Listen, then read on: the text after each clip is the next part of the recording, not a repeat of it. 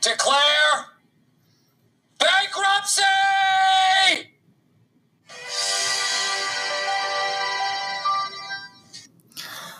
Hello, my name is Sam Jones, and I'm your podcast host. I'm a, a, coach here at Utah Valley University in the Money Management Resource Center, where we help students with their finances.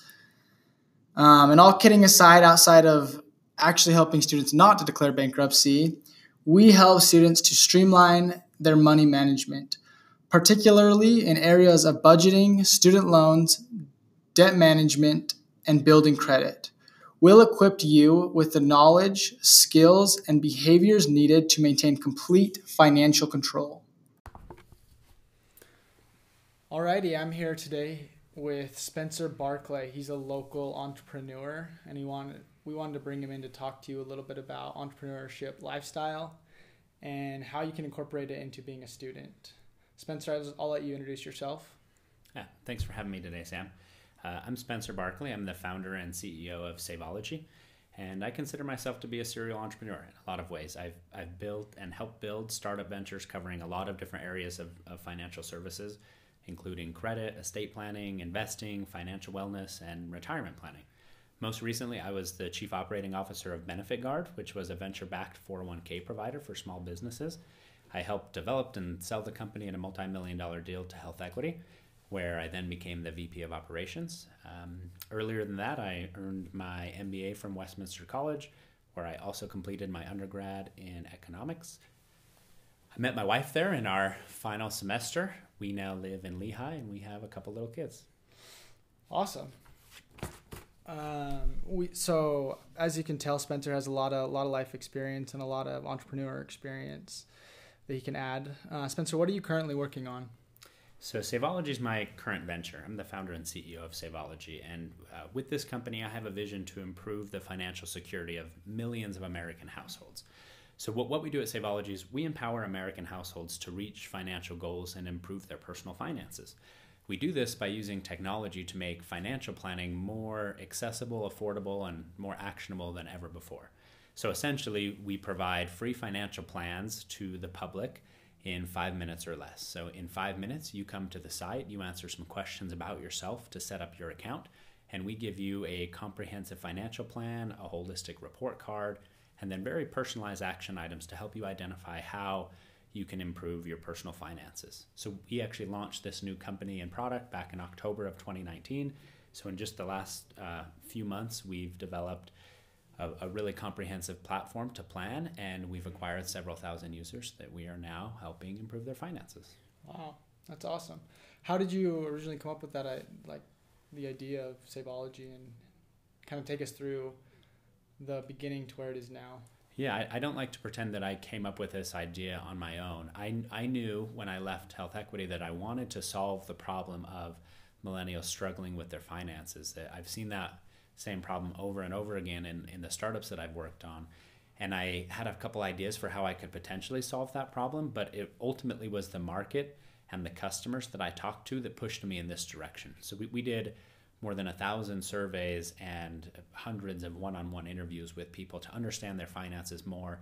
And that helped us really grasp what they're looking to do which was find ways to get started in their finances and to better manage their finances and to prioritize you know how they can improve. And that pushed us in the direction of, of finding that financial goals were really effective in helping people do those and financial planning has been around for so long that it became natural for us to say, hey, we want to model traditional financial planning, but do it in a way that we can get it to the masses. So f- from that, it just took a couple months to figure out how to make financial planning free and accessible to a lot more people. And that's how we ended up with the idea.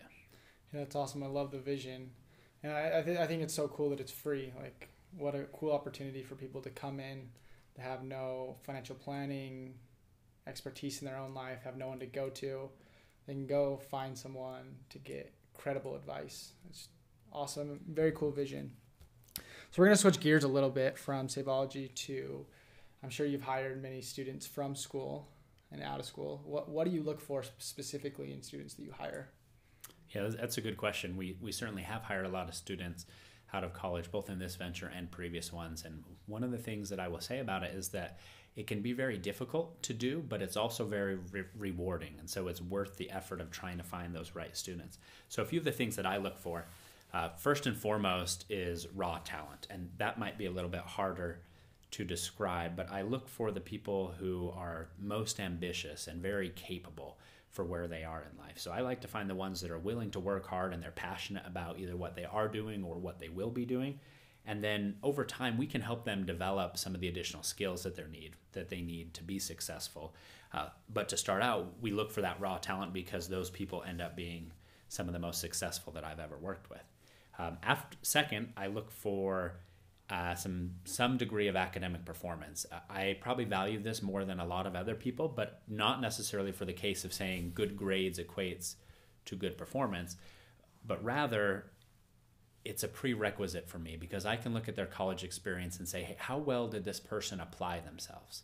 And if they got good grades, whether or not they're the smartest person in the world, they were applying themselves within school, and that means they're more likely to apply themselves. And so over the last seven years, I, I found a pretty good uh, correlation between that academic performance and hiring good potential candidates. And and then I to go along with that a little bit how they apply themselves. I also look for whether or not they were willing or able to work while they were in school.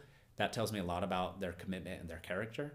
If they were willing to take on a part-time job, whether it's on campus or off campus, it tells me that they're willing to try hard things. It's not easy to do both, but I have once again found that people who are willing to work while also doing school are willing to do hard things.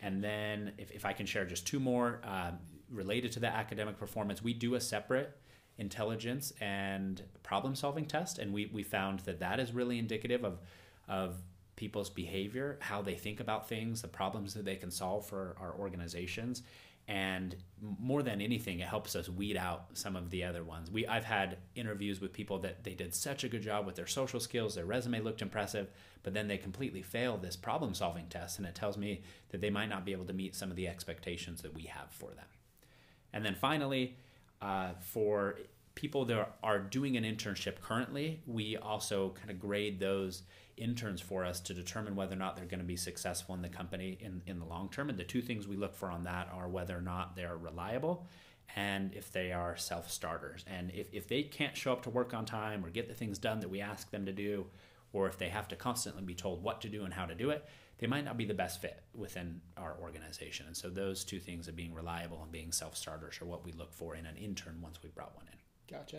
And by self starter, you mean just those basic skills of being able to be given a project and then kind of run with it. Yeah, they're, they're motivated to get things done. So you don't have to tell them everything and they don't come back to you to check in with everything. You can tell them, hey, this is your project, give them some basic parameters, they run with it, and oftentimes they make it better. And so those people who have like an internal motivation or intrinsic motivation rather than extrinsic are ones that are often successful within the companies I've worked at. Awesome. So you look primarily for raw talent, someone that's passionate about something and willing to, to really work hard at it. And then you look for, on top of the academic performance, where, you know, they're applying themselves, they're getting good grades. Is that kind of, is that right? The, yeah, yeah, academic performance. It, it doesn't have to be, you know, a perfect GPA, gotcha. but so someone who might be in that 2.0 to 3.5 range, I would ask a lot of questions about how they were applying themselves and, gotcha. and what led to them – being in that grade range. There are people who get 4.0s, you know, perfect grade point average without applying themselves, and I still try to weed those out. That 4.0 in and of itself isn't what we look for as the indicator of success. Gotcha. And then you look for also being able to balance things outside of school, like having internships, having credible experience outside of just that school. Is that correct? Right. Yeah, I, I view school, this is through my own experience, I view school as something that can be a part time or a full time job. But at that age, there's a lot more that you can be doing. And I, I don't want to say that people shouldn't have social lives, but I do want to say that there's a lot more to college than just getting good grades or going to class. And so I look for someone who got good grades and went to class, but who complemented that with learning valuable skills, getting experience through work, not just spending all their weekends partying. Awesome. Yeah, I think those are some great insights for students at UVU to help help them know what employers, specific, specifically entrepreneurs, are looking for in, in the kind of talent that they're hiring. Yep. Um, so, I, from what I understand, Spencer, you've started a couple businesses while in school. Tell me a little bit more about like why why would someone when they're balancing work and all their academics, their social life, dating, their family, you know, all that stuff, why would they start a business? Yeah, it's a good question. I can share from my own perspective what I think that it is, but there there's an argument to be made that your time in college is the perfect time to start a small business. And I, I think that probably comes down to about four different reasons. So, first, your risk tolerance while you're in college is much higher than after college. Most people that are still in college don't have families yet, which means no one's relying on them for financial support. They can take risks that other people might not be able to. Uh, second, so much of academia and what you're learning at school is theoretical that you don't always grasp or remember those things after you're out of school. And so having your own small business is the perfect way to go apply everything that you learn. Uh, I remember for me, in both my undergrad and my graduate programs, that I could take things that I learned that day and go apply them or test them in my business. And those lessons stuck with me a lot longer than just the theoretical principles. And then probably the last one is that young adults in general are just so creative and innovative and they don't necessarily have a fixed view of the world which means that they can solve problems in new ways and they can think outside of the box. And while you're in let's say college and university learning new things your mind is very open to those and you're ripe for disrupting something new. And you don't want to wait until your worldview has become biased in any way or you're shut off to new ideas to really start that creative process. So experimenting at that level is probably where college students have a real advantage that others who are more established don't have. Yeah, they kind of have a different way of looking looking at the world. I like that. Um, something you mentioned we, we talk about a lot in the Money Management Resource Center. It's called just in time learning, where students come in and they meet with a coach and they it's the first time they're out of the house. They're, they're dealing with all their finances and paying for school and rent and all these different things. And so the lessons we teach them is very applicable with their finances because it has immediate impact on their lives. And I like that about businesses, you know, starting a business while you're in school because you're learning these cool principles about the in your classes that are all hypothetical. But if you go and apply them in the real world, it's very, very applicable and, and now you can actually cement your learning. Absolutely. I love that. So t- tell me, Spencer, what your biggest lesson is that you learned in starting a business while you were in school. Man, it was four years of trying new businesses. I don't know if I could sum it all up into one lesson, but I probably could to a couple short lessons. Um, so, first one is I learned that there's not just one way to do business. Um, there are thousands of types of businesses and millions of ways to be successful within those businesses. So, you don't need to fit the mold of either a traditional small business owner or an entrepreneur or a Fortune 500 CEO to be successful. You can be successful in your own ways. You just need to figure out what those are and apply your own strengths to those, right? What skills do you have and how can you make that into a successful business? Uh, so after that, I think that another lesson I learned is that success in business requires some degree of luck. And I'm, I'm more talking about ultra success, right? Not just having a small business that works and, and pays the bills, but you you can only do so much in your business to be successful. After that you need a little bit of luck to help you out. And things that you do when you work hard and connections that you make tend to increase the odds of you finding that success right? They increase your luck.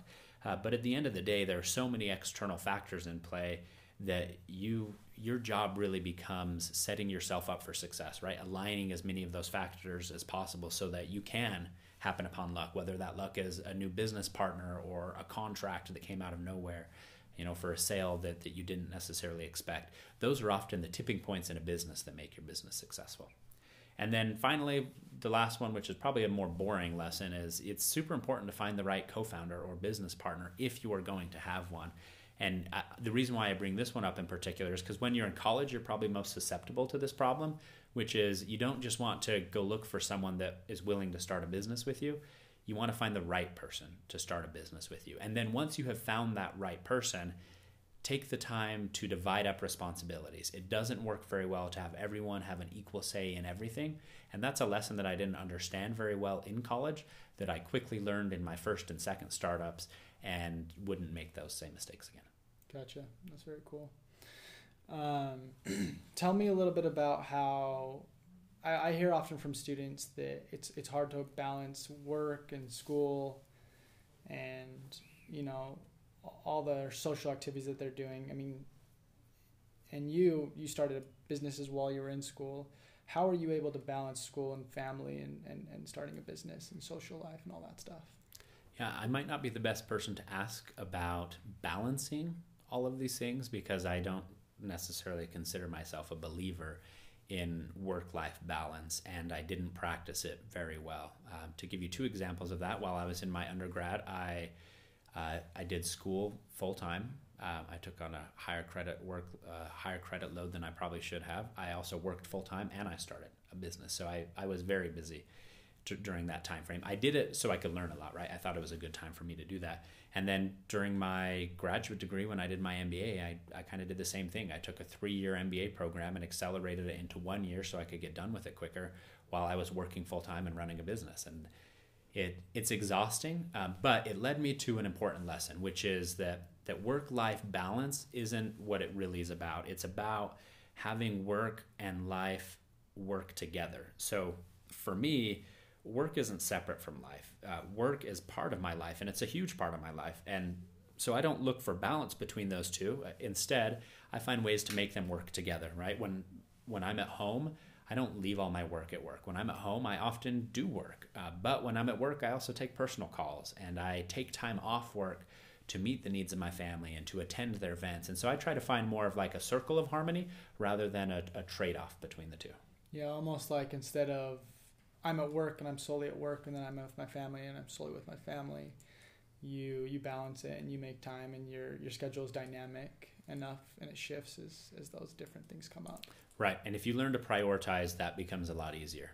Uh, and I've been through phases where I probably wasn't balanced in a good way, where I might have focused a little bit too much on work. But after you get things going in a new company, it allows you to balance and find equilibrium in new ways that you can't get in a traditional career. Gotcha. So you said something that when when you prioritize, it makes things easier. How how do you properly prioritize? Yeah, I think it's a give and take for everyone. You, you, you have to learn what is most important. For me and my family, we've we sat down on more than one occasion to talk about what is most important in our lives, um, and that changes over time at different stages in your life. But you know, we decided early on that for us, one of the most important things for us is our religion and our beliefs, and so that trumps decisions I make in a lot of other areas. And then next comes my family, and then third becomes work, and those intertwine a little bit because I have to support my family, and so in order to be a good father, I have to be a good provider as well. But when when I know that priority of things, then it makes it easy to make your next decision. So I, I once heard a quote that was something to the effect of, if you make the decision the big decisions first it makes the smaller decisions easier. Mm. so that that's the philosophy that i run on. Now i know there are certain things that i will always be there for my kids or for my family and that's regardless of what happens at work because family is the priority over work. But then there are things outside of that where you have to to learn to adapt with. Just try to make fewer small decisions and more big decisions. Totally. Reminds me of the quote by stephen covey where he talks about beginning with the end in mind. Mm. and where we and we talk a lot bit about this with students and their finances with their budgeting but you know understanding what's truly important to you from a broader perspective and then narrowing it down from day to day and prioritizing that. I like that. Okay last last question for you um, if you could go back and give yourself one piece of advice like day one you're in college what would you tell yourself it's a hard one. One piece of advice. So when, when I look back at my time, I think I'll start with a story, which is I, I didn't know from the beginning that I wanted to be an entrepreneur. I thought I wanted to be a lawyer. Uh, I grew up wanting to be a lawyer. I knew I was going to go to law school. Like those were th- facts for me for 15 years. And I hadn't op- I opened myself up to new possibilities. And my life changed. Uh, I, I went on a, a church mission to Romania for two years. I came home and I had an accident, an auto accident that ended up messing with the direction that I wanted my future to go, and I learned to play by a new set of rules. But the lesson that I really got out of it was that, and if I went back, I would tell myself, figure out what you want in life, right? Not necessarily just what you can do and what you can be good at, but figure out what you want. And I say that because it applies in college, right? Like, what what do you want to do? What what do you want your major to be? Not what are people telling you to do, not just what are you most passionate about. You know, I think there are plenty of majors that won't cater to success, but figure out what you want. And if if what you want is to be ultra successful, then you have to go one path. If what you want is a stable family, you you go another path. So asking yourself that question, which is a form of prioritizing and beginning with the end in mind, when you figure out what you want, then you have a better direction and you will save yourself a lot of heartache and stress from bouncing back and forth between multiple things. Gotcha. So if I could sum it all up, going back to day one of college, clarifying what you really want out of life and letting that guide you and lead you with your decision making. Yeah, you said it much more clearly than I did. awesome. Well, we're, we're glad to have you here today, Spencer. Um, Spencer's the CEO and founder of Saveology. And I think he's got a lot of great advice for us as college students of how we can be better employees and how we can start our own businesses in school and when we graduate. So thanks for having, or we're glad to have you today, Spencer. Yeah, thanks for having me.